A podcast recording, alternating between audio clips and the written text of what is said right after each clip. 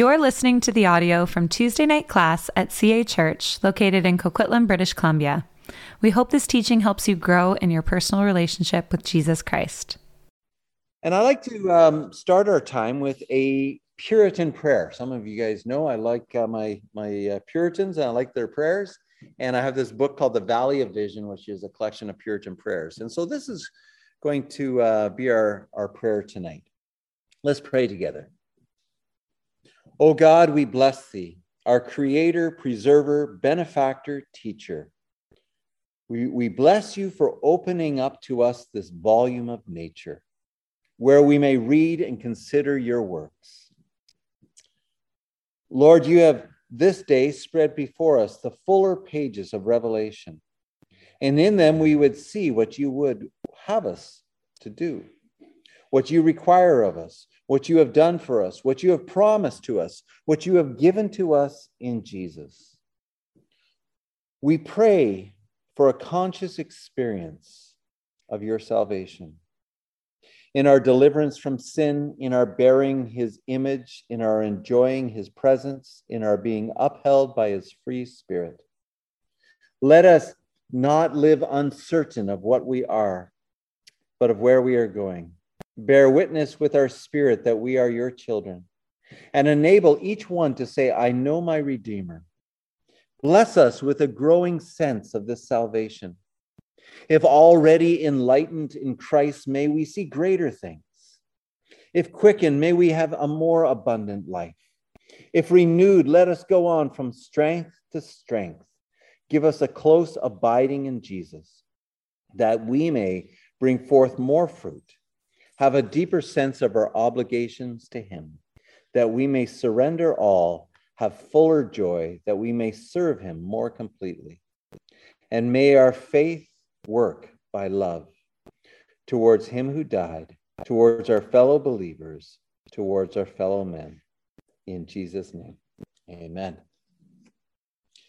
amen. So, as we enter into this class, come on in. As we enter into this class, let me ask you a few questions. As I say, I'm not going to have you break into groups, so I'm going to ask you a few questions.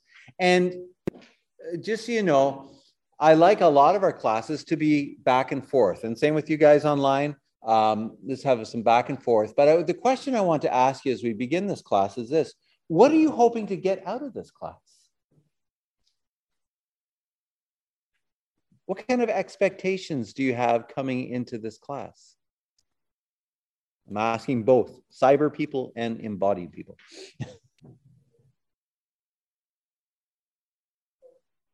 Stories. Yeah, good. Yeah you know, um, inspiring stories from the past. Absolutely. Good. Be challenged by, by great men and women of God. Yes. What else? Personally, what are you hoping to get out of this class?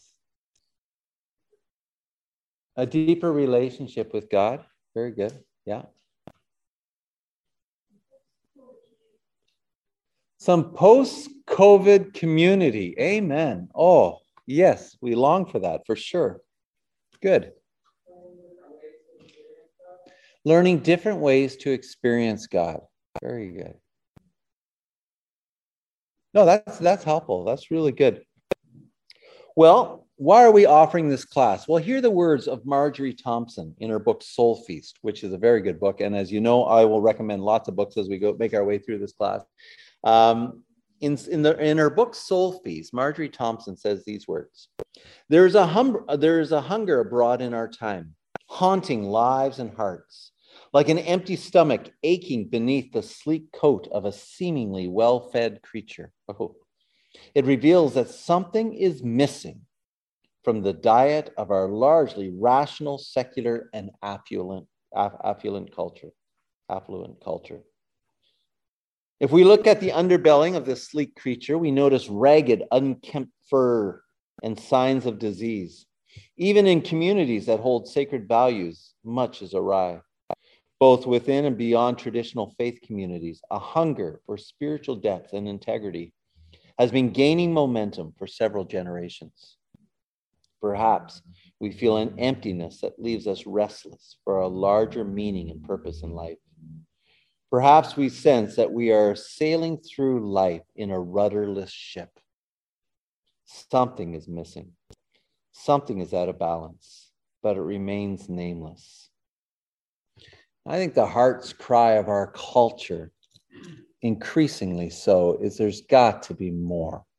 There's got to be more. There's a deep restlessness and anxiety within our culture. Why do you think there's this? If, if you if you hold to this, why do you think there is such a restlessness and anxiety within our culture right now?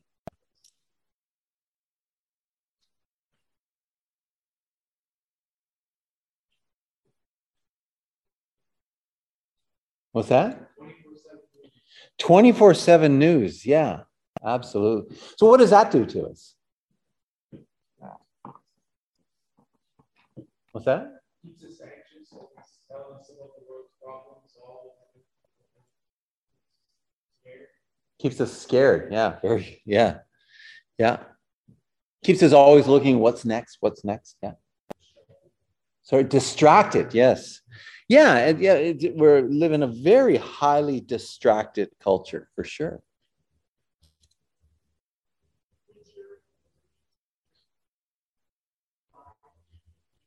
Yeah, material oriented. Yeah. So we look to kind of maybe satiate this restlessness with consumerism, buying something, thinking that that one thing that we buy will maybe fill that void. Um, and we're taught that, right? We're taught that that that, that will deliver. What else? Say that again. Okay. Yeah. Yeah. And, well, and one person once told me that um, that the source of all resentment is an unrealized expectation. And I think that, I think there's something to that.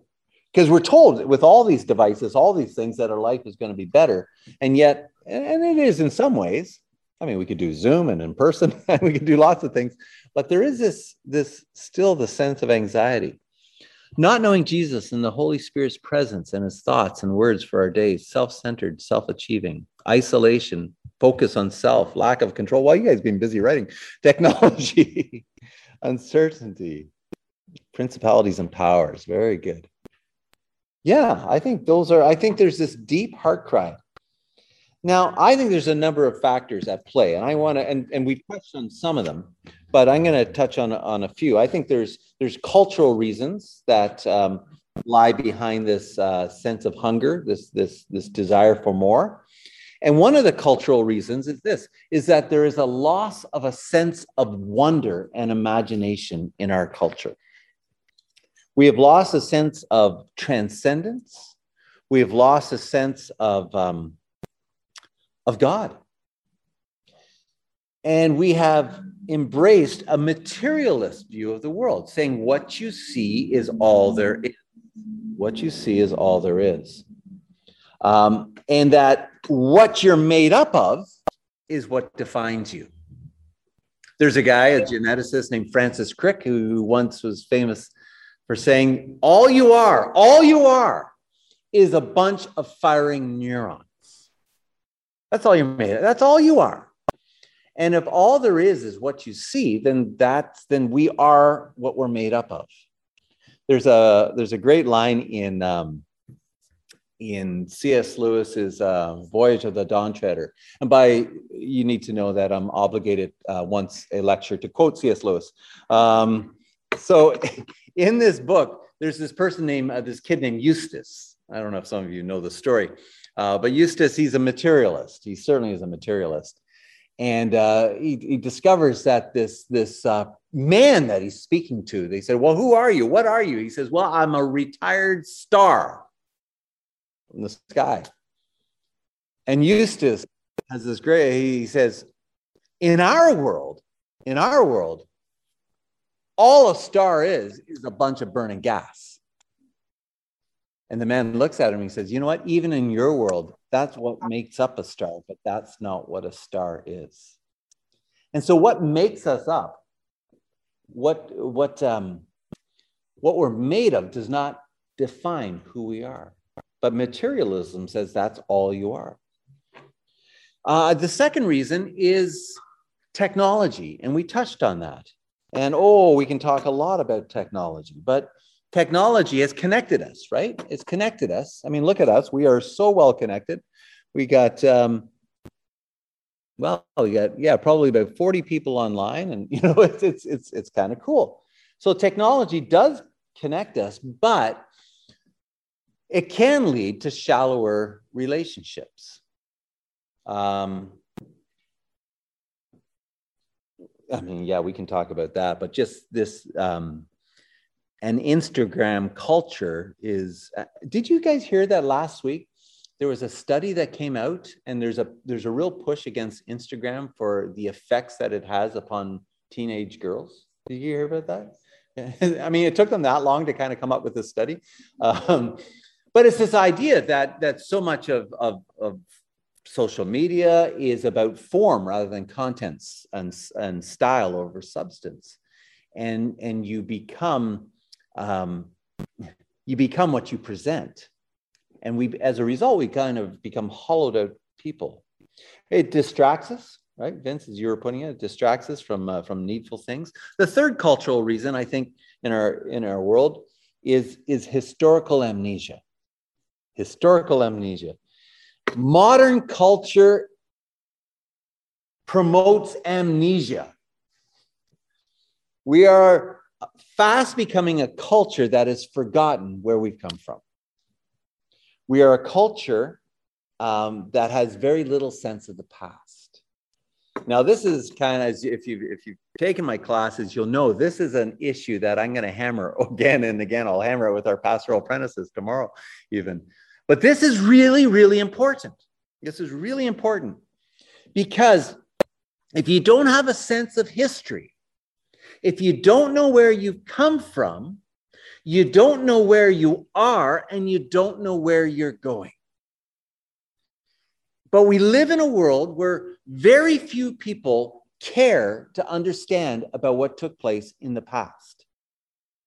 It's interesting. I'll talk to my students. I teach at a college as well, and I'll talk to my students about Billy Graham.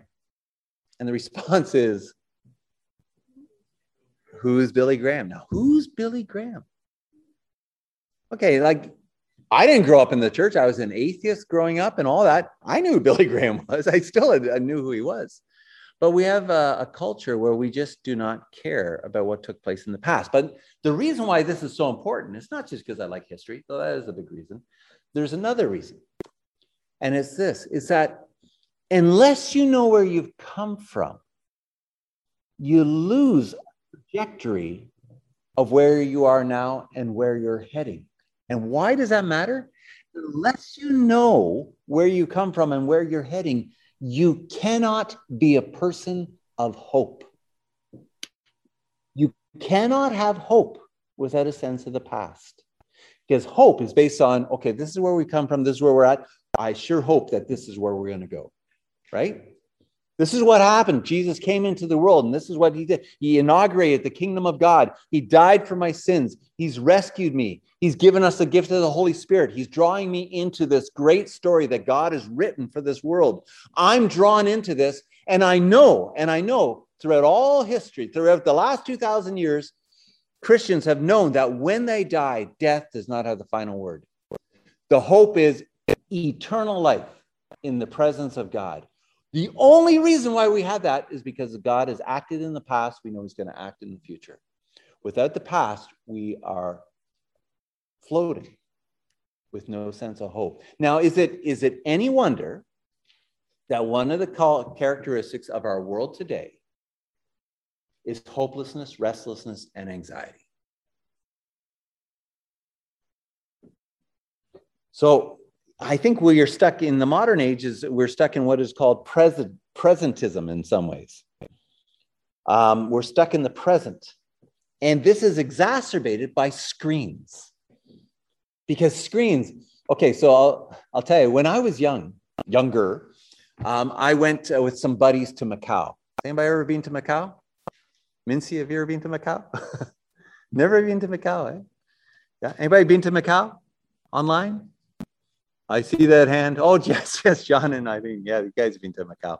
So Macau is the Las Vegas of Asia, of East Asia. And so I actually went to Macau with some buddies and we went to a casino. First time I ever went to a casino. And one of the things I saw in the casino, one of the things I learned, one, was, I was really bored. I wasn't a Christian, but I was really bored. But the other thing is, I looked around and I noticed in casinos, or at least in these casinos, there were two things that were missing there were no clocks, and there are no windows. No windows. So I didn't know what time it was, and I didn't know what time of day it was. And time just kind of went on and on and on. And I know it's intentional, not, not just in casinos. It's also if you go to the mall, you notice in the mall there are no clocks, and the only source of light is above because they want you to lose track of time. Anyhow, one of the things that happens on our screens is we lose track of time. And um, and and you has anybody ever had the experience of being online to check one thing and looked up and an hour's gone by and you still haven't checked that one thing because you got distracted is that was that only happened to me? And it happens not just once in a while, but it happens all the time. And that's one of the challenges uh, in our world, especially with technology. There's an interesting book, it's cool title, it's called um, Three Screens. It's just called Three Screens. And it talks about how three screens shape our lives the screen of our cell phone, the screen of um, a TV or, or, or laptop and our windshield screen because we, we drive everywhere and we don't walk as much anymore. Anyhow, it's, it's interesting. And the problem is, is that when you're in cyberspace, cyberspace is not space. It gives you the illusion that you're in space, but it's not real space. There's no space in cyberspace. It's a false reality. And as a result, we become disoriented, unmoored, and fragmented. When you're stuck online, big questions are not asked. More technology questions are asked. How does this work? Or how do you get this video? Or what, you know, it's, it's just questions of technology. Um, there's no silence. There's no solitude. There's no space to think deeply about things.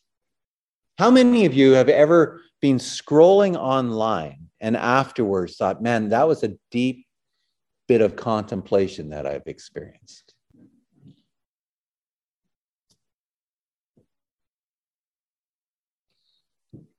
And the other thing is that we are surrounded by noise. We've talked about this before. We're, we're, we're lost, but we're also deaf. We live in a world that is surrounded, where we're 24 7 surrounded by noise to drown out whatever we want, you know, that drowns out the still, quiet voice of God. Uh, I just read for the, I read this every two years. I've read um, uh, Screwtape Letters. I know, Mike, you, you really like Screwtape Letters um, by C.S. Lewis. Okay, there's my second reference to C.S. Lewis. I got, I, I have two more actually. Um, how anybody here ever read Screwtape Letters? The book Screwtape Letters? Wow, quite a few of you. Yeah. All right. Anybody online? Yeah, I see that emoji thumb up. Yeah. Okay. Very good. Yeah. So Screwtape Letters is an experienced demon writing to an inexperienced demon about how to convert, uh, how to tempt a newly converted Christian. That's the, so it's a series of letters. Very funny, very profound. But one of the things they talked about the nature of hell, and this is what Screwtape writes. He says, No square inch of infernal space, no moment of infernal time of hell, right, has been surrendered, has been surrendered to either of those abominable forces, but all has been occupied by noise, noise, the grand dynamism, the audible expression of all that is exalted, ruthless, and virile Noise, which alone defends us from silly qualms, despairing, and impossible desires. Noise. Every time I, I read Screwtape letters or whenever I, I think about that, um, I hear John Cleese. Have you ever listened to Screwtape letters? John Cleese from Monty Python does the original It's so good. You have to have a listen to it. Uh, the new one is Andy Serkis does the new one, so that's that's also quite good. Okay, so this is a problem because it's killing our souls. We become shells. We become hollowed out husks of what it means to be human. So, what do we have? We have loss of wonder, technology, historical amnesia. The last thing is fear. We live in a culture of fear that's paralyzed with fear, anxiety, and restlessness. And politics is polarized. Did you know that? Do you know politics is a little polarized these days? Anybody watch TV last night? but here's here's the problem. Here's one of the biggest problems: um, is we live in a very polarized political landscape. Yes, but there's something else that's going on, and this is really, I think, really important. And it's another factor in our culture is we live in a world where, by and large, we we have rejected the idea of a transcendent truth that there is truth out there. Instead you have you know bruce you have your truth i got my truth and you know we all have our own truth. Deborah you have your own truth right? It, it, that, that's the way it works. But we don't have this overarching sense of truth. But here's a, here's a problem. Here's a problem.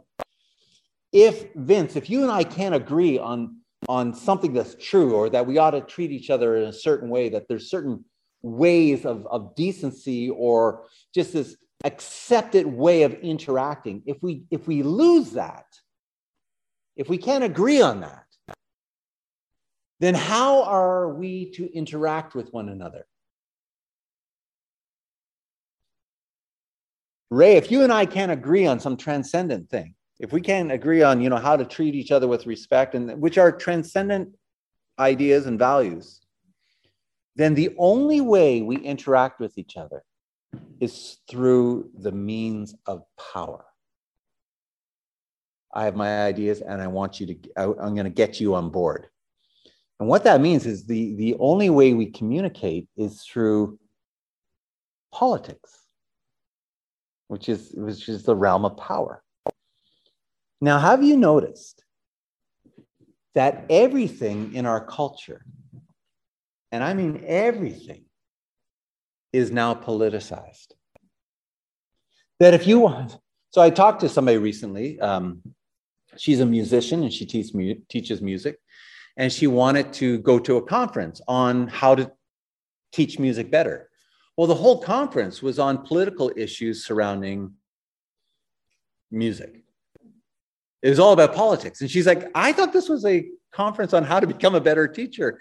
But everything is politicized. If you want to talk about art, it's already well, who wrote, who, who did this piece of art? What was he like? What kind of background did he have? And whether or not we should cancel him or, or not, or her. Everything is now mediated through the language of power and politics, which is a real challenge. Because if you want to talk about love, you can't even talk about love unless it's first goes through the language of politics. Now, we'll talk about this a bit more, but this is something that's on my radar a lot because it undermines our ability to talk about pretty much anything because everything is all about, everything is now first and foremost political, and then we get to the next, to whatever the topic happens to be. Anyhow, we'll come back to that. That's that's kind of uh, on my radar a lot right now because it's it's it's it's a real problem, and it creates a sense of fear. And a lot of people are, are, are afraid, and a lot of people are looking for ways to escape. So, those are some of the cultural factors at play. Any questions on that, or comments, or pushback? I'm looking on the. Uh...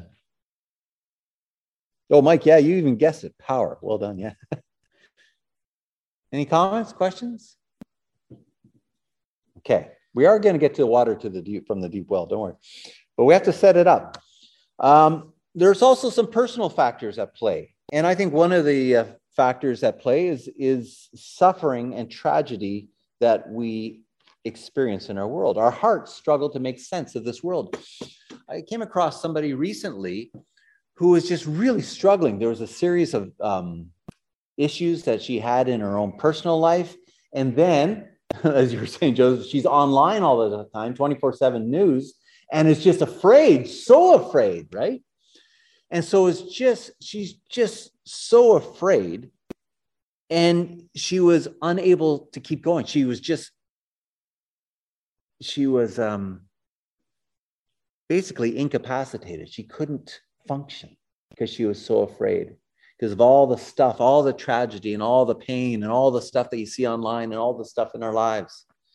And I think a lot of people are struggling these days. The other thing is now, this is hard to say, but when people are looking to find meaning and to find purpose, they're not always finding it in the church. Can I say that? I just did. I recorded it too. So, oh no. Yeah.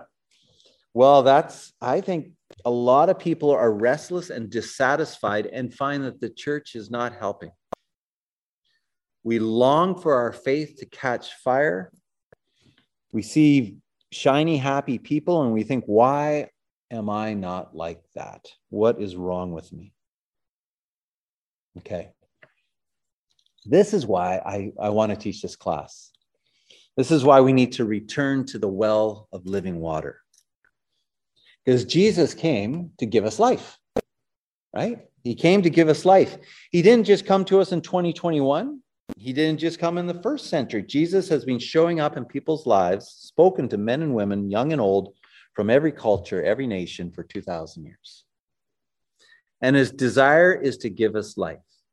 And so, this is one of the points of this class is that you and I need to remember and learn from a cloud of witnesses that went before us. We need to look at their lives and experience and see how they experienced Jesus and how they cultivated a lively faith in a dry and thirsty land. Because when we do this, we find living water for our souls. And so we need to gain insight from these people. Now, one of the things I say a lot to um, young adults, mostly to young adults, and um, this is really important.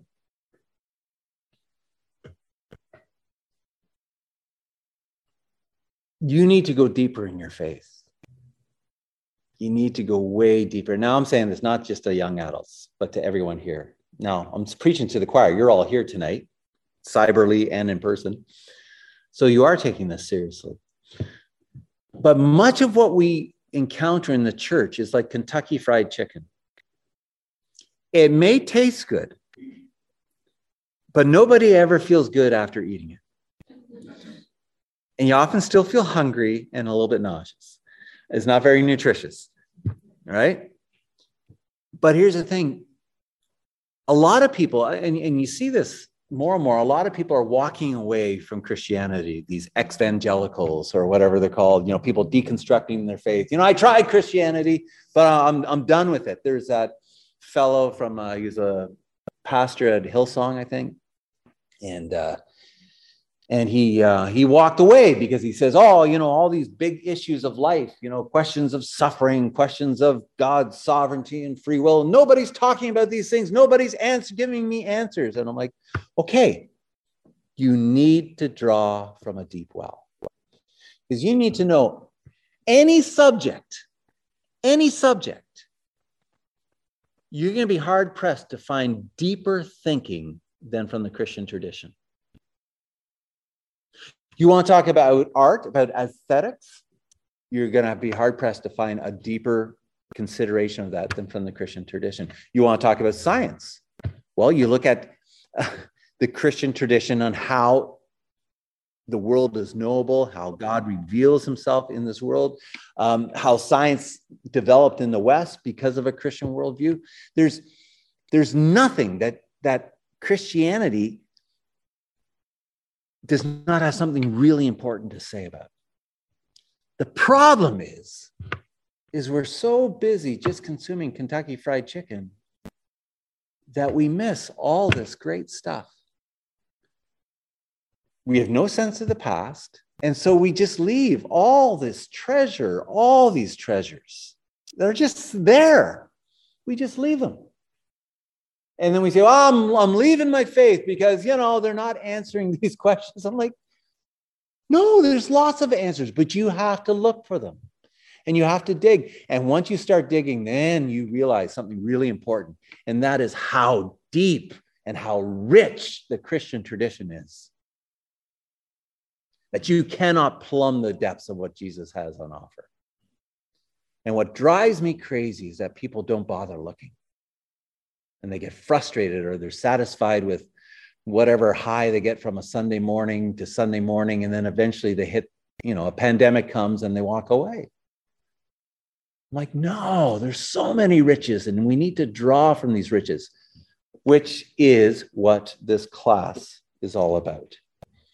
As a good friend, as a friend of mine once said, "He's a good friend. Is he a good friend? He's a friend." Um, uh, he says, "May I remind you that in the Christian life, some of your best friends are dead." And there's some of my closest friends are dead.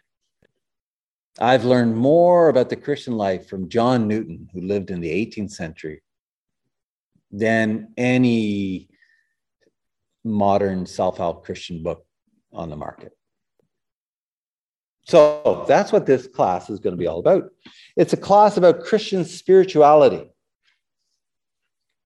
Um, we're going to look at how women and men experience the triune God in history and how their experiences can teach us and shape our own. And we're going to find out that Christian spirituality is about all of our life, not just part of it, that all of our life is, is to be lived coram deo before the face of God. It involves an encounter with God. And we'll experience three important dynamics relational, Christ with us. We are not alone. Jesus is with us. He empowers us to love God and love our neighbor. It's transformational, Christ in us. Life with God is never static, but we are to move into a deeper and deeper friendship with God. And uh, that's the Christian life. You have to be moving. It's like being on a bicycle. If you stop on a bicycle, you'll fall over, right? You got to keep moving forward, right? And so let me ask you this question How are you doing in your Christian walk? Are, I've met a lot of people who've been Christians 25 years, but they've had one year of growth. Where do you want to be in the next five years? It's vocational. Is Christ working through us? We're called to participate in this world, to represent Jesus wherever we go. So, what we're going to do tonight is we're just going to talk about this just a little bit more about history, and I'm going to give you an example of what this can look like. Uh, there's a guy named St. Augustine, for example. Let me whet your appetite with St. Augustine. Has anybody ever read St. Augustine? Everybody's read quotations by St. Augustine, I'm sure. Uh, he's quoted all the time. Uh, huge, huge, huge, huge. Probably the biggest theologian in the history of the church. I don't know of anyone who's bigger, uh, more influential. Uh, Augustine lived in uh, North Africa in the fourth century and into the early fifth century. And uh, here's a reflection on his conversion. He, he, came, he became a Christian uh, later in life, and he wrote his Confessions. And his Confessions is a remarkable book. Um, the whole book of his confessions is just uh, is, is shaped as a as a um, as a prayer and he prays this he says late have i loved you beauty so ancient and so new late have i loved you right? Because he came to faith later in life. Lo you were within but i outside seeking there for you. And upon the shapely things you have made i rushed headlong i misshapen. You were with me but i was not with you. They held me back far from you. Those things which would have no being were it not in you. You called, shouted, broke through my deafness. You flared, blazed, banished my blindness. You lavished your fragrance. I gasp, and now I pant for you. I tasted you, and I hunger and thirst.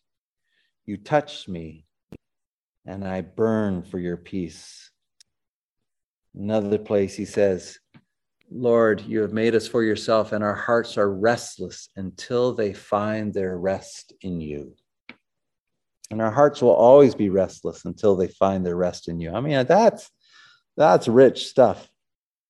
Any thoughts on that one? Any comments? I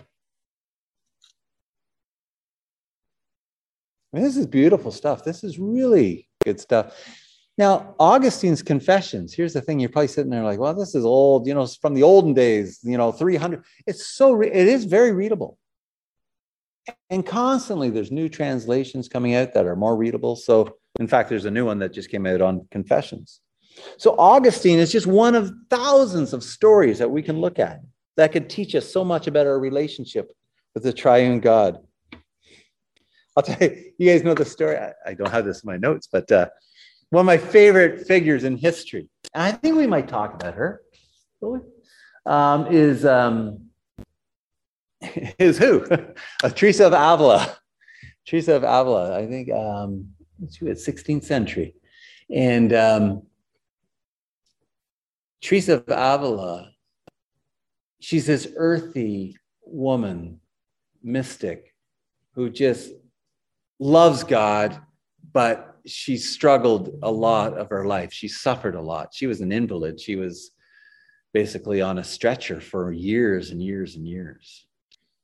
But she was just very earthy and spunky. And uh, some of you, if you've taken my history classes, you'll know this story. But there's a story of Teresa where she's on the back of this wagon. And, uh, and you know, life is just hard for Teresa. And the wagon hits a bump and she she goes flying off the wagon, lands in mud. She just lands in mud. And she's so mad. And she says, God, why? you know, this is, you know, I'm trying to love you. Why would you do this? And the story goes is that she hears a voice from God. It is God saying, Teresa, my daughter, you need to know that this suffering that you're experiencing this is how I treat many of my closest friends. And she says, Well, no wonder you have so few of them. I mean, she's spunky, right? Another story. This is my favorite story, Teresa's story. You guys have heard this one, where she's in the outhouse with a muffin. Yeah. It's such a great story. She's sitting in an outhouse, Teresa. I told you she's earthy. She's in an outhouse, and she's and she's praying. She's got a prayer book, and she's praying, and she's got a muffin in the other hand. She's eating while sitting in the outhouse.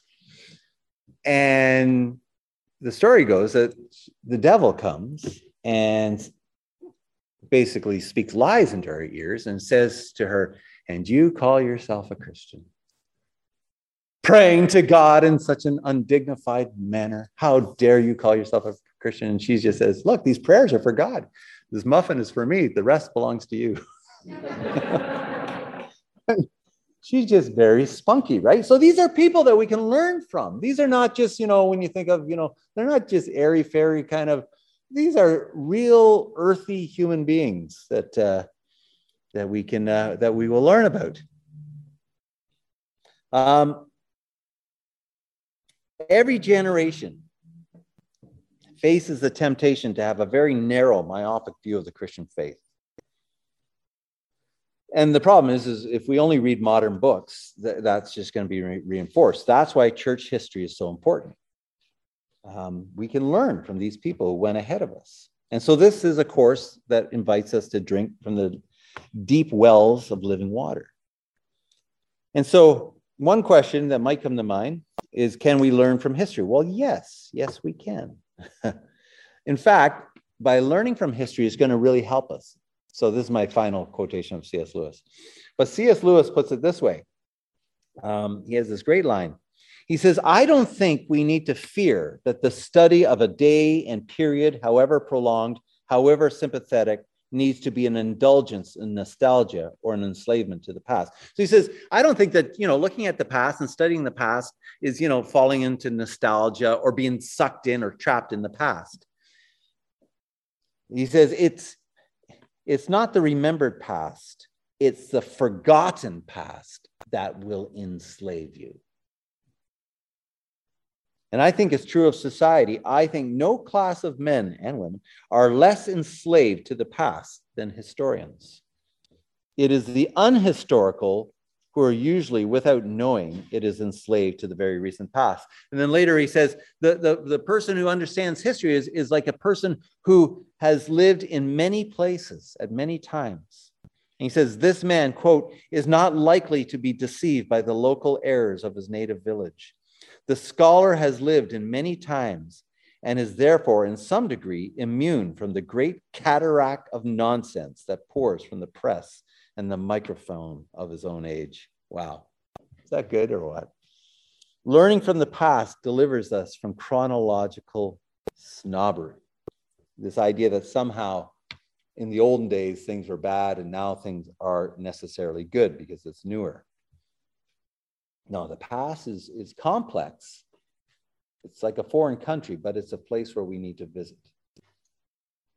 Now, one more thing I want to say about this, about the past. One of the other reasons why we need to explore history, and it's it's a it's it should be the most obvious one, and it's this: is that God is historical, right? God is historical. Christianity is based on what? Based on a person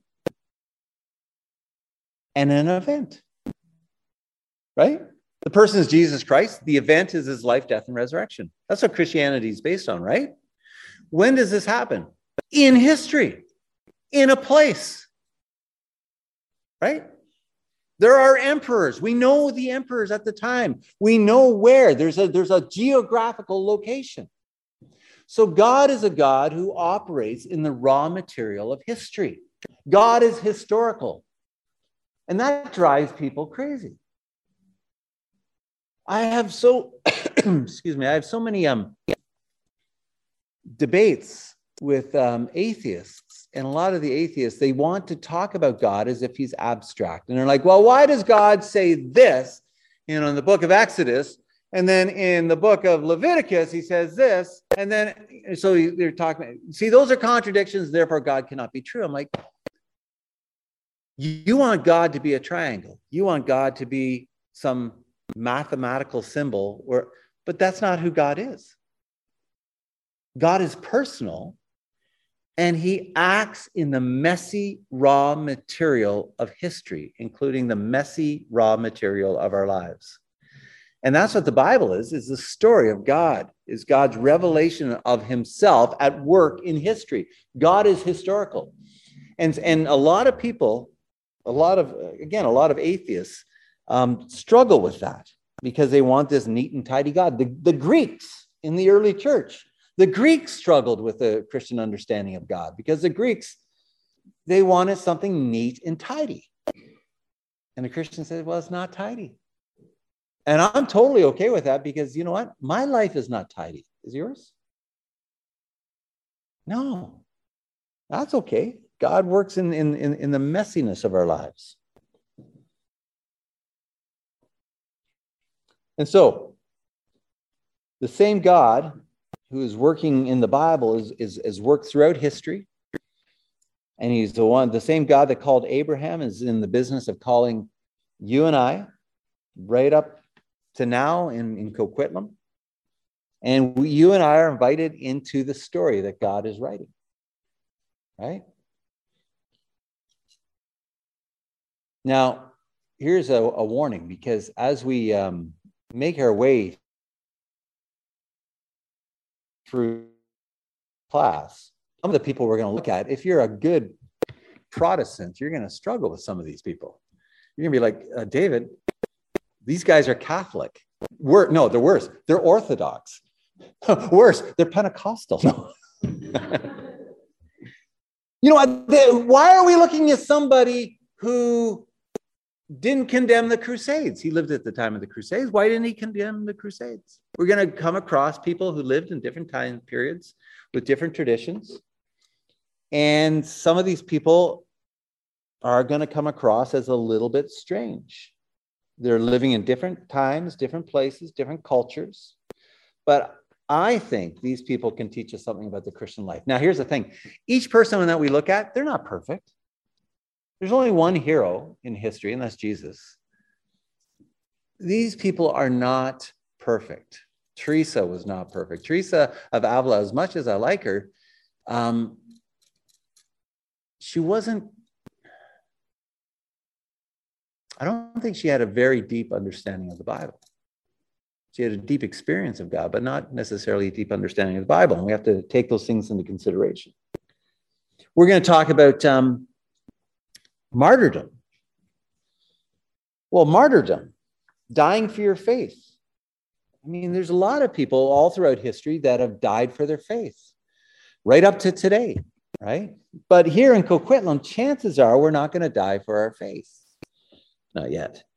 Um, it's not an experience that that I've had. Um, I don't know anyone who's died for their faith personally. So, what do these martyrs have to say to us? Well, we're going to say, well, maybe they can teach us something about a life, what a life that what it looks like to deny ourselves, to take up our cross, and to follow Jesus. We're also going to look at people who did some strange things. They they they they left the affluence of the city. They left, you know, the good life, and they went off to live in the desert. It's like taking off to Osoyoos and living. Well, no, Osoyoos is nice though, right? Osoyoos last summer. Why would they run off to the desert? Why would they go to the desert? What were they looking for? Did they find it? And what, but here's the thing what can they say to us in a world of comfort and convenience that we really need to hear? I think they have something to say to us. You think about those who, who left their homes and sailed across the world to faraway lands to share the gospel, only to bump into barbarians that have axes that want to cut you into half. And many of these missionaries did get cut into half. Why did they persist in this? What does this say to us when we're afraid to share the gospel with our neighbor on Westwood Plateau? And you have St. Boniface literally being cut in half by a barbarian for sharing the gospel. I think these guys have something to say to us. These men and women read the same Bible that we read, but they followed the Lord in different ways, and I think we can learn from them. And it's easy for us to shake our head, and say, oh, they got things wrong. But I think they can say something to us. They're sinners, but they have something to say. There's a there's an old Latin phrase I came across, and it's uh, it says, "Abusus non tollit usus." Abuses do not destroy uses. So just because some guy is not perfect who lived in history does not mean that the, they don't have anything useful to say to our lives today. Okay, so no tradition gets it correct, not even, if you can believe it, the Christian and Missionary Alliance. Um, and so if we sit from a position and when we hear about these guys, these monks, and like, huh, stupid monks, um, we're not going to get very far. So we need to have a posture of humility. Um, when I lived in China, um, one of the first things I did when I went there is I really wanted to learn the language and I wanted to see how people lived. Because China in 1990 is very different than anything in Canada. It's, it's very different, especially a small town where I grew up in. And so when I went to China, I just I recognized there's different cultures, different customs, different different ways of thinking, let alone different language. And so I had to listen I really had to listen. But I my posture was that of curiosity. I was fascinated by Chinese culture. It's just such an interesting culture, so different than Western culture. And so from that posture of curiosity, I learned I learned quite a bit. And I think the same posture that we have when we go to a foreign country. Now, I also knew people in China all they did was complain. Oh, I don't like the toilets. Oh, I don't like the food. Oh, you don't have butter. Oh, there's no cheese. Oh, there's no. Everybody complain. I'm like, dude, go home. Go home. Why are you here? Right? You have to. But the thing is, if you look at the past and you're like, oh, why did they do this? Oh, why did they do this? You're like that person that you've gone to a foreign country, but you're not really listening. And the past is like a foreign country, and we need to listen and learn the language and learn the culture and kind of see what's going on. And I think that's our approach. That needs to be our approach. Okay, so let me give you an example of this. Uh, before I've been talking for a while. Wow, look at that, 757. Um, you cyber people, so quiet. Any, uh, well, I know you're actually you're busy on the chat. Uh, any comments, questions? And don't write it. Just tell me if you have a comment or question. Okay, embodied people. Any any questions, comments? Any uh, even comments?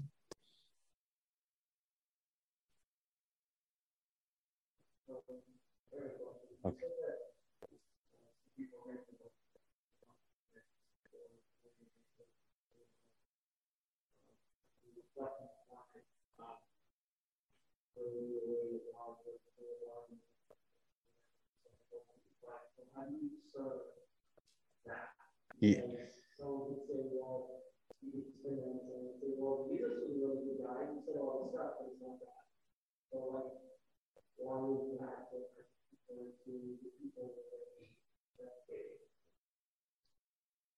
Yeah, I, I think I, so.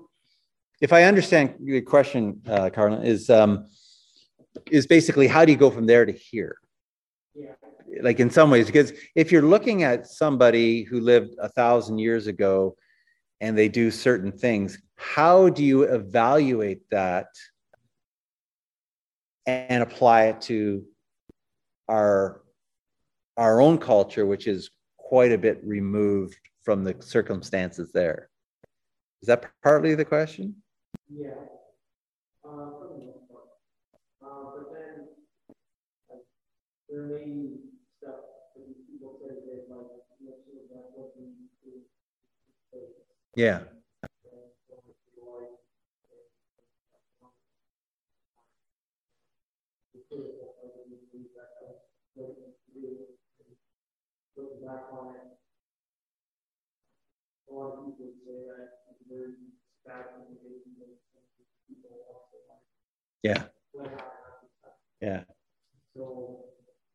I not challenging people, but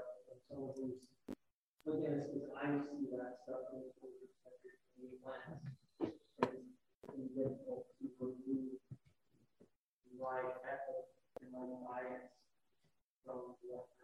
very good. Okay. So Carlin's asking a very important historiography question is basically how do you look at somebody in the past like and you don't even have to go to i mean the crusades is easy to hit right? You know but you know you're how do you talk about a guy like um you know william wilberforce? Everybody like you know the abolition of the slave trade.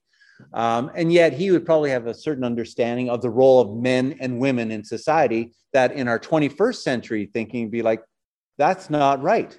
So how do we how do we take how do we find the value of what they're saying without us tripping over the fact that they had a lot of beliefs that by our today's standard might we might find problematic. That's a really really important question of history because sometimes as christians like oh you know george whitefield greatest evangelist next to billy graham. And he was. He's the greatest evangelism of evangelist of the 18th century thousands of people came to faith through George Whitefield. People would give anything they had if they could say, this is one guy even said this, if I could just say the word Mesopotamia, like George Whitefield, because that's how good of us he the guy could preach and thousands of people all around the world, around North America and in, and in Europe came to faith through George Whitefield. So much we can learn from him. He was a slave owner. He owned slaves and he preached to the slaves to lead them to Jesus, but he owned slaves. Oh. So, what do we do with that? His statue was pulled down recently in the last year um, in, in, the, in the South. So, that is a really important question. Well, I think what we have to do is we need to look at the person within the understanding of their times. And what that does is it it gives us sympathy and empathy. Sympathy, um, I guess, yeah, it gives us empathy, put it that way. We're able to maybe put ourselves into his shoes. If we were living in that context, how would we have seen the world? Okay. We also take the approach that living in the 21st century, I don't care how woke you may be, not saying you, but I'm just saying, I don't care how on top of things you are, within 10 years, you're going to be out of date. And people are going to look back at some of your beliefs in this day and age and see them as being maybe chauvinistic or wrong in a whole bunch of ways. Because we hold on to the doctrine of sin, that all of us have clay feet, all of us fall short of the glory of God. And all of us operate within the raw material of history with the assumptions around us. And so, what we do is we look at how a person lived, given the realities at the time, and how they tried to pursue their life in Christ and see through again it's that the past is a foreign country we have to see the language and the culture of the time and say okay how did they navigate that in the same way i have to navigate my own culture and what that does, it gives us empathy, it gives us humility, but it also allows us to say, yeah, but you know what, George Whitefield, that was a blind spot and an important blind spot. And we need to acknowledge that. We can't just paint over the rough parts of history, we need to acknowledge them. Same with Augustine. I mean, he has this concubine, comes to faith. He had a concubine and he had a he had a child. And after he comes to faith, we don't hear about the concubine. So it's like, well, well what what happened? So now you're a Christian and you're living the self. Hey, well, well, what happened? Did you just get kind of left behind in the bad? But that's okay because here's the thing: when I look at my life, same thing. I got all sorts of prejudice, all sorts of biases, all sorts of ways I see reality that are problematic because sin sin is still part of my heart. But that's okay. There's a common hu- humanity that we can see throughout history. And I think that allows us to have humility and empathy and yet still speak truth about them and still gather where, where, where there's strength in terms of how they related to God, how they pursued God in the midst of the messiness of their culture. Does that help? Now, if you want, I actually wrote an article on this. I did write an article on this, and so I will post it uh, on, in, with the notes next week if you're if you're interested. But uh, it is an article on Medi. You just read it on on. Uh, it's called um, "Look Behind You: How, How to Understand the Past," because that's a that's a big question today. Does every statue need to be por- torn down? Well, some do. If there's Pol Pot statue in Lafarge Square, I'd probably pull it down. So the criteria you use? So anyhow, great question. Let's see if you guys have been talking about this at all. 10 years? No, 10 years. uh, I'll say you guys had lots of conversations going on here while I was talking.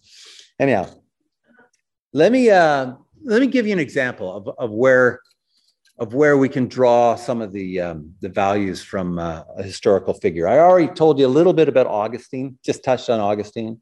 I told you a couple stories of Teresa of Avila. Let me tell you about somebody else, okay? Can I tell you about a fella named Dante? Yeah? So this is Dante. You have a picture of him in your notes. Looks like he's wearing earpods or headphones. Um, so Dante, now why am I bringing up Dante?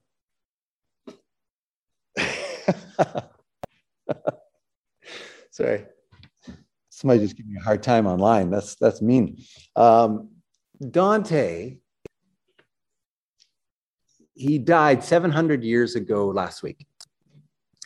And right now, around the world, the largest book club in the world is going on. And this book club is walking through Dante's most famous work, the Divine Comedy. The Divine Comedy. So Dante lived in the early 1300s, well, 1265 to 321. He's an Italian poet and considered one of the greatest poets in all history. Um, this poet, this poem, the Divine Comedy, is divided into three parts. First part is called, anybody know? The hell of a read. Inferno, yeah. Uh, second part is called Purgatorio, which is on purgatory. And the third part is on is Paradiso, on paradise, right? And um, it's got a hundred chapters, hundred cantos, and um, each book has there's supposed to be there's 33 and then one intro canto. So it's a 33 trinity like three three. Um, 100 altogether is, is a number of perfection.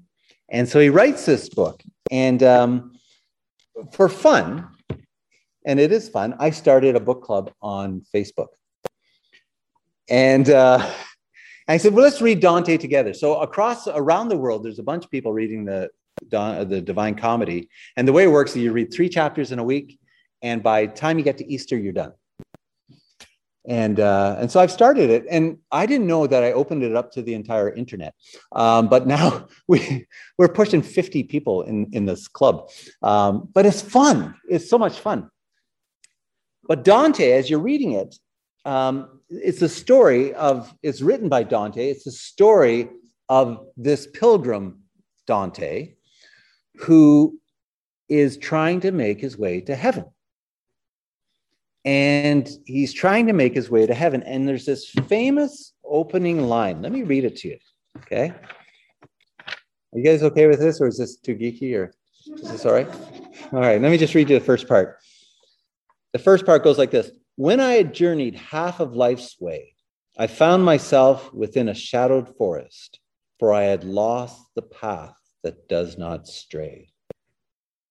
When I had journeyed half of our life's way, Dante's 35. 35 years old. And he says, I've lost my way. And then later on, he describes this time. He says, he says, um, he says, I cannot clearly say how I entered the wood, this forest. I was so full of sleep just at the point where I abandoned the true path. And what he's describing, this is just brilliant. He's describing the fact that he says, I don't know how I got into this wood. All I know is I was so sleepy and I kind of woke up and I realized I was in a real mess. And how many times in the Christian life when we fall asleep at the wheel spiritually, we get ourselves into a situation and we kind of wake up and we're like, how did I get into this mess? That's what Dante's describing. And he sees, and, and he sees, he says, oh, there, there's a way out of this. There's a way out, but the way is blocked by three animals. And finally, he cries out for help. And he cries out for help, and help comes in the form of a, another poet, um, Virgil, who's a, a Roman poet. And Virgil ends up being the guide for Dante. But for Dante to get home, to get to heaven, he's got a long way to go. He's got to go down into hell, up into paradise, uh, uh, purgatory before he gets to, to heaven. Now, as good Protestants, we're like, oh, hang on, okay, I'm okay with heaven and hell, but what's with this uh, purgatory bit here? Okay, yeah, so good question. Um, but on the way, as he's heading down to hell, it's very interesting the things that he comes across. Now, let me just tell you a couple, because I'm telling you, this I've read this before. I'm reading it this time, and I have help. I have these um, these great teachings that are helping me along the way. But I'm learning so much. And let me just tell you a couple things that I come across. One is this idea that in order, in order for us to arrive safely home with God, we need to really plumb the depths of our sin. And that's what his journey through hell is. And it's, it's a power because a lot of people say, well, you know, I'll just go through life and I'll pray a prayer at the end and I get to go to heaven. He goes, no, no. Part of our conversion, part of our life in Christ is we need to come to the realization of just how deeply we sinned. And so Inferno is, is exploring just how deep and how dark our hearts can actually get and just what the what the cost was that Jesus paid. Um, the other thing that I came across is that um, when he arrives at hell, is that hell has a gate. Heaven doesn't have a gate. Hell has a gate. There's no pearly gates, but there is a gate in hell, and there's a sign. Um, and there's a starless sky. There's no stars. There's no presence of God. And the thing about hell, what do you think the temperature is like in hell? Okay, if this is a medieval poet, what, how, what do you think hell's like? What's that? Progressively hotter the deeper you get, right? No, it gets colder. It gets colder, which is interesting, isn't it? It gets colder and gets darker. And so hell is frozen darkness where you cannot see anything. It's really interesting because that, that's what I would have thought. Yeah, I mean, that's a traditional idea. Um, and hell is characterized by noise, there's no silence. And then, and then, yeah, I mean, on the way there, you come across some interesting people. So Dante comes across some interesting people. He comes across this one group of people, and this is a very interesting group. They are the people who are so lazy that they neither love God nor rebelled against him. and they're kind of stuck on the, they're, they're like just stuck neither in heaven nor in hell. They're just, they're just, they're just there. And he, the description is, is people that don't care enough to even pursue God and yet don't care enough even to rebel against God. And it says they meander and they follow this banner, but they go nowhere. And I thought about in our own culture, a lot of people are just, they're so tuned out, they're so zoned out that if you say, you know, God exists, it's like, I don't care. So you're rebelling, you know, you don't want to have anything to do with God. I don't care. I just don't care. I don't care. I don't care. I don't care about anything. And there's a whole group of people like that, and they just kind of. And the other one is is we get to one of the rings of hell, and it's where it's where people who who are consumed by lust. And you know what happens to them? It's really interesting. Is they are all scrunched together. And you know, you ever by uh, on uh, on Boundary Road uh, in the evening, you ever see all the birds on Boundary Road, and the birds are all together and they they all fly together. And whichever way the wind blows, that's the way the birds are going. That's what this picture of, of lust is, is that they're completely given over to their appetite. So whichever way the wind goes, they're all smushed together and they're just blown from here to here to here. And they've lost any sense of reason or will. Anyhow, it's a brilliant book. And I'm just making my way through. And there's one part, one, one, one more part I'll tell you, tell you about. And there's a scene in the second book where Dante and his guide Virgil, they climb up the side of the mountain and they stop and they look back and saw how far they had come. And they make this observation that it's important now and then to stop in the Christian life and look back in order to see where you're at. This is okay, so this is Dante. This is what I'm reading right now. And we're only six cantos in. If you want to join my geeky book club, uh, you can do it on, uh, on Facebook. But it is so much fun going through this together. Just another example someone we can learn from history. One final word about this course. One final word. Sometimes when we hear the word spirituality, we get nervous because, you know, I, I have you ever met somebody says, you know what? I'm not religious. I'm more of a spiritual person. You know, I'm more spiritual, not so much religious and of a church. Um, yeah, I'm really never quite sure what people mean by that. But I think usually what they're getting at is this sense of spirituality is this nebulous feeling of the sublime or something like that. I don't know. When we're talking about Christian spirituality, we're talking about people who are living in the Spirit, filled with the Holy Spirit, trying to deepen their walk with God. And so it is first and foremost rooted in the truth of God's revelation, in the truth of Jesus Christ. So there's nothing airy fairy about spirituality. It is rooted in the truth of God's word and the truth of Jesus Christ. And what when we're looking at these people, we're going to be looking at how people wrestled with the realities of, of who Jesus is. That we believe that Jesus is perfectly divine, perfectly human. He's the infinite God man. And if we want to know what God is like, we need to look at Jesus. That Jesus is the truth, the life, and the way. He's the one mediator between God and humanity.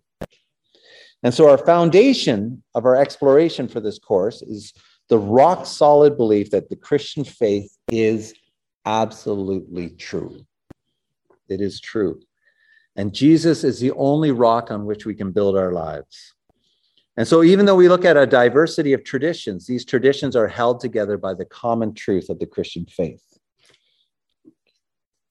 And so in 1 Corinthians 3:21, Paul writes, All things are yours. Why? Because we all belong to Christ and Christ belongs to God. And so in this class, we hold on to this fact that all things are yours. This includes the rich history of the church. They're yours, they're mine. And so, as we journey through this class, we're going to find out there's much, much more to the Christian faith than you realize. Okay? So, let me tell you a little bit about the class, um, what we're going to be walking through. A lot of this is based on a book, big surprise, um, is based on a book by Gerald Sittser. And the book is called, can anybody guess what the title is? Water from a Deep Well. Yes, that's right. I actually emailed um, uh, Gerald Sittser two weeks ago. I said, hey, thanks for writing this book. I said, we're going to be teaching it uh, at, at our church in, in a couple of weeks. And he, he wrote back, he goes, hey, I'm glad somebody's reading the book and I'm glad it could be helpful. So, so that's good. But we're going to be uh, looking as we walk through uh, different themes um, each week. We're going to be touching on yeah, certain themes of the Christian life found in different periods of history, and we'll be making it chronologically, probably right up to present. So next week we're going to look at witness, and we're going to look at er- the early martyrs. We'll talk about early church community. We'll talk about um, uh, the desert. Now we'll talk about um, uh, sacramental life. Uh, we'll talk about uh, the Puritans and the Word, and and uh, yeah, all sorts of fun things. Community and the monks, and yeah, lots of lots of fun things. So that's what we're going to be looking at over these weeks together. We'll carry on on Zoom. I'm going to make sure I haven't missed any anything. Um, oh, okay, yeah. Somebody said, um, you know, a lot of people who talk about being spiritual instead of religious. Yeah, that's good. Um, any any questions or comments before we move on? Before we pollinate? Any logistical issues, questions? You guys got to, you guys are so quiet online. You've never been this quiet. All last year, you weren't this quiet. Maybe I have the volume down. Can you hear me? Can you guys hear me, Mike? Can you? We can hear you fine. Oh, you can't speak. Okay, that's the first time I heard anything online. All, oh yes, yeah, yeah. Okay, good. All right. You guys have any questions? No, no question, uh, David. I thought it's a privilege to be here to listen to uh, uh, to you uh, showing us the great and fantastic, you know, uh, secret of uh, successful men and women of God, and we can learn so much from it. And I'm I'm, I'm looking forward to it. Thank you. Oh, that's great, great, Peter. Yeah, yeah, it'll be a lot of fun. It will be a lot of fun. Anybody else have any questions? Well, yes. Uh, I'll pay you $5 later for asking that question. um, yeah, well, next week, yeah, I mean, there is an interesting reading, and you can find it online. And I'll, I'll write it down for you guys. Um, and you get, I'll tell you what it is.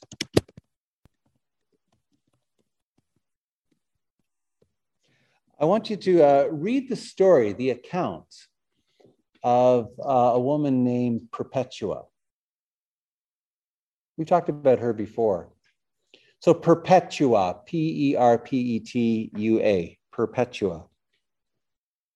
Is there homework? Yes, read the story of Perpetua. now, it's a very, we will talk about her, but you can read the whole account. It's all online. I mean, you just just look it up. The story of Perpetua. Um, she actually writes an account of the events leading to her martyr her martyrdom. And what makes it so interesting is this is the only example in ancient history of a journal written by a woman, I believe. Of a journal written by a woman, yeah. And it's it's and she tells the story, and it's it's quite quite an amazing story. We're going to talk about that, but it'd be neat if it'd be really cool if you. I'm so glad you asked for homework. Everybody, some of you are like, why did you ask for homework? Okay, so everybody has to read that for next week. I'll be checking, right? Um, but have a look. It, it, it, takes a little while to read, and it's not easy reading, but um, it's her telling the story. And what happens is she tells a story about um, what the events leading to her martyrdom, and then somebody takes over, obviously, because she's not in the circus going, and now a lion's coming at me. No, um, you know, so somebody takes over. But uh, it, it's quite moving. And yeah, so we'll be talking about that plus plus other things. Uh, and then if if you want to prepare for um, looking at the desert, there's a really interesting book. And it's a short book. It wouldn't take you long to read. And it's called The Way of the Heart. Denise has read that one, I can see. Way of the Heart by um, Henri And that's on desert spirituality. It's, it's very devotional, very devotional. Henri Nouwen, H E N R I, Nouwen is N O U W E N. He's a uh, Catholic writer on the Christian life. He died in 1996, I believe. But uh, as a Christian, as a pastor, whenever I feel, whenever I'm struggling as a pastor and as a Christian, you know, sometimes you struggle and you feel sick and tired of the business of church and stuff like that, the person who always recenters me and grounds me is Henri Nouwen. You've read him, Irina. Yeah, yeah, he's so good, and he's, he's so warm. Um, yeah, and he he he understood pain and suffering in his own life. Yeah, good. Well, hey, I'll keep the uh, keep the homework coming. I'll keep sending you uh, lots of ideas. But let me uh, close our time in prayer and uh, we will go from here. All right, let's pray together. Lord, thank you for your grace. Thank you that we are surrounded by a great cloud of witnesses, people who have gone before us, who have lived their life coram deo before the face of God. And may we learn from our brothers and sisters who have gone before us. And may they speak into our own lives, into the particularities of our own lives and the things that we're facing today. And so we commit this class to you, we commit these weeks to you. May this be transformative. May it deepen, deepen our faith and our walk with you as we draw water from a deep well. In Jesus' name, amen. Amen. Let me just stop. Thanks for participating in this class. If you've been engaging in classes online, but you're not a part of a church community, we would love to have you join us. You can go to cachurch.ca to find out more about getting involved in the life and mission of CA Church.